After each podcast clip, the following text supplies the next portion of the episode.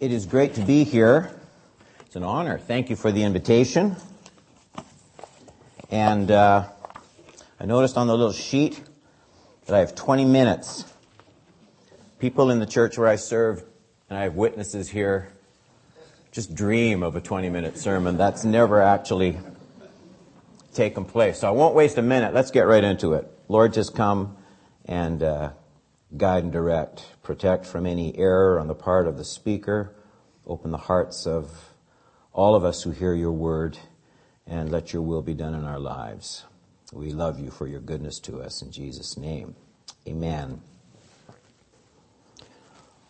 One verse out of the middle of a text, Matthew 5:14 says you are the light of the world. A city set on a hill cannot be hidden. And I want to talk to you about the responsibility of the church with its witness to the greatness of Christ. You are the light of the world, a city, and I notice not a house, a city. It's, it's a corporate kind of an image. A city set on a hill cannot be hidden. There are two ways Jesus underscores Uh, the importance of living out that whole block of teaching we know as the Sermon on the Mount. And the first is by telling his disciples that whatever might seem at the moment and whatever persecution they might receive, if they will live out Christ's teaching, they will be blessed. Blessed are you when, we know how that all follows right through the whole sermon. The second way Jesus enforces the importance of living out the kind of uh, character described in that Sermon on the Mount is the focus of this text. Right after the segment of the sermon dealing with the uh, spiritual character and quality of the Beatitudes, right after telling them that it was the best way to live after all, because it doesn't always look like it immediately. You can face persecution and suffering for following Christ, and so we need that reminder. No, no, this, this is the most blessed way to live. And right after that, he goes in a different direction and gives the picture of the salt of the earth and the city set on the hill. So you have the inward blessedness and then you have the outward visibility and witness. This idea not only of being blessed, but influencing others. That seems to be the weight of those two pictures of disciples, Christians, people of the church being the salt of the earth and the city set on the hill. They seem so important to Christ. So that we're, we're, we're a called out people, like the salt of the earth, called out from the corruption of this world, that we might be a preserving influence back in it. And then there's this second picture that I want to look at. A city set on a hill. And the idea again seems to be one of influence, visibility, responsibility. A city set on a hill, and then he says it, it cannot be hidden. People will look at you as a follower of Christ.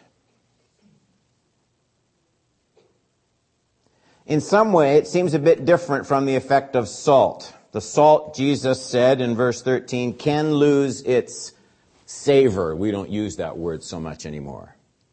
But it can become bland. It can disappear into nothingness in terms of really making a difference for the kingdom. Salt can lose its savor, but then he says, not, so with the city on a hill. Salt can lose its savor, but he's very specific. The city on a hill can't be hidden. So the city on a hill pictures some kind of inevitability in our influence one way or the other in this world. I want to go quickly and look at what are the consequences of being a city set on a hill. First, the Church of Jesus Christ is a city set on a hill, first of all, by the very nature of what we profess to believe as followers of Christ. Now, some things don't mark us at all uniquely as followers of Christ. Most people on planet Earth believe in God. So we aren't set on a hill, separate and distinct because of that belief. Lots of people do. There are many people who aren't Christians who are committed to some kind of religion and go to places of worship. So that doesn't set us apart from others. There are many people who try to be morally good, living under the dictates of love and kindness and honesty. So even those beliefs don't set us apart, distinct as a city set on a hill. But there are parts of the Christian faith that are absolutely unique, that separate us that, that just mark us as unique. I'm thinking of several. You can probably add to the list. We profess the power of salvation through Jesus Christ, God the Son. Whatever term gets used, saved, converted, born again, regenerated, we tell people that we have come to know Jesus Christ in a living, saving way. We don't just follow the teaching of Jesus the way some people follow the teaching of Gandhi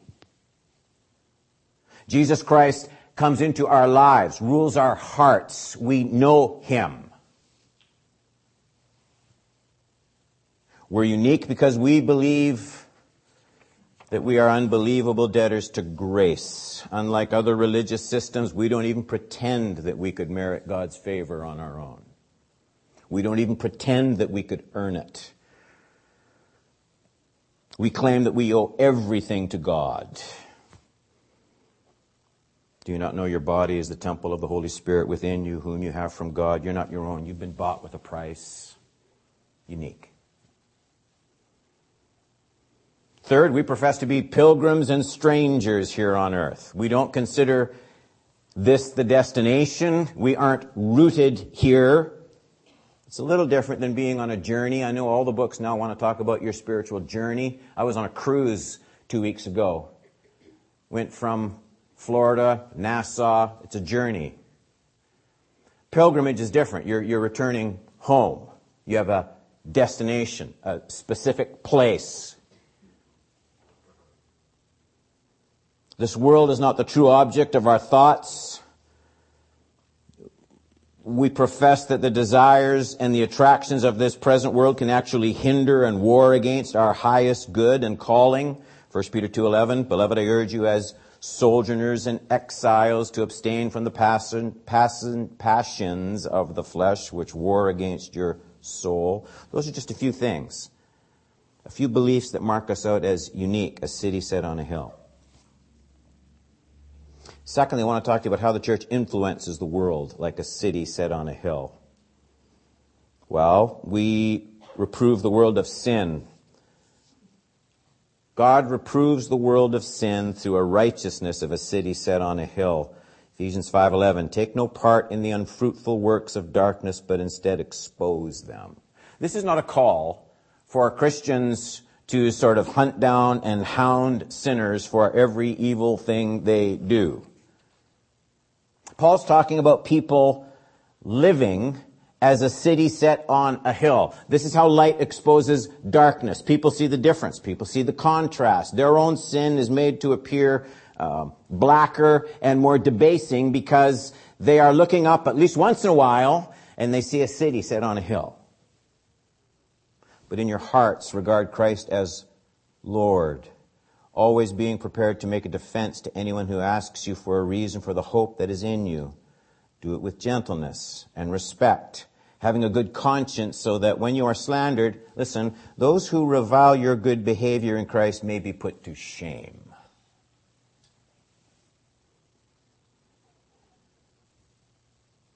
Secondly, God encourages others in righteousness through the example of a city set on a hill. Happens all the time. I see it all the time, even in our church. People get bound and trapped in sins and circumstances, and they can't even imagine the freedom and joy that Jesus Christ can bring into their lives. And God raises up a city set on a hill. It's full of people who can come and say, I've been there. Let me tell you what Christ did for me. The saying is trustworthy and deserving of full acceptance that Christ Jesus came into the world to save sinners, of whom I am foremost.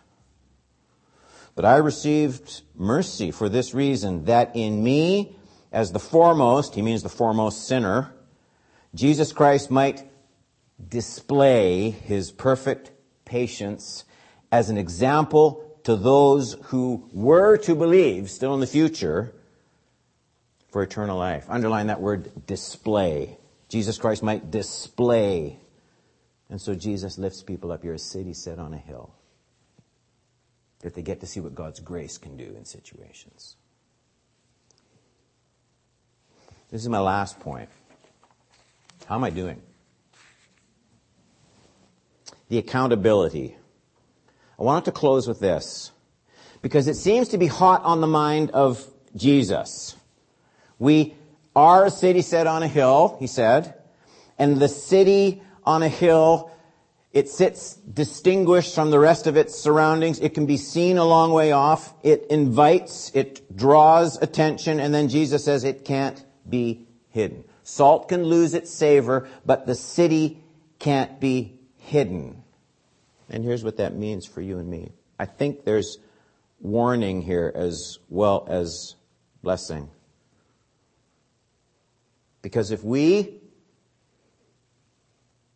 who are a city set on a hill, carry our faith lightly, thoughtlessly, carelessly, sometimes hypocritically, we do more damage to the cause of Christ in this world than a thousand atheists.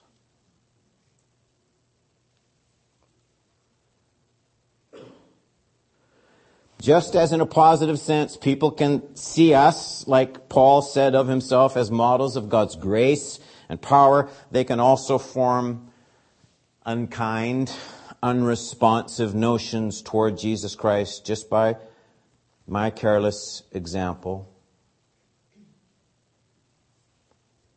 Some people will form harsh judgments on other works of God, even in the future, based on what they see in those who profess Christ among them now. In other words, there might be someone who one day will have a genuine gospel presentation made from a credible witness, but they will write that person off before he even starts sharing because of what they saw in me long before. Well, I know what you, you Christians, I know what you guys are like.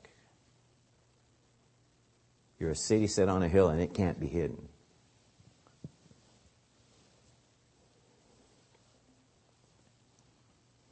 Paul says, finally, brothers, whatever is true, honorable, just, pure, lovely, commendable, if there's any excellence, anything's praiseworthy, think on these things. The old King James used to say, of good report instead of commendable. And I used to wonder about that of good report. And of course, what Paul was thinking was very much like what Jesus was saying this city on a hill that cannot be hidden. People, people will report on what they see in you, they will talk about what they see in you. People are watching. Salt can lose its savor, but the city on a hill that can't be hidden and you and I were never given the right, not ever, to be private Christians. When I was a kid in Sunday school, we used to do this. Remember this? This little light of mine. Remember that great song of the church? I'm gonna let it shine.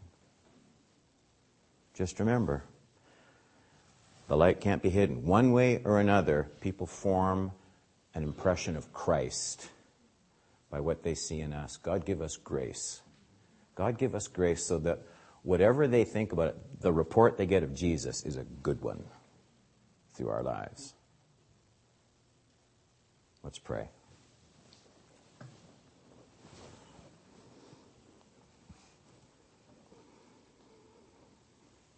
There are some uh, ideas from your word that are so inclusive that they don't miss one of us.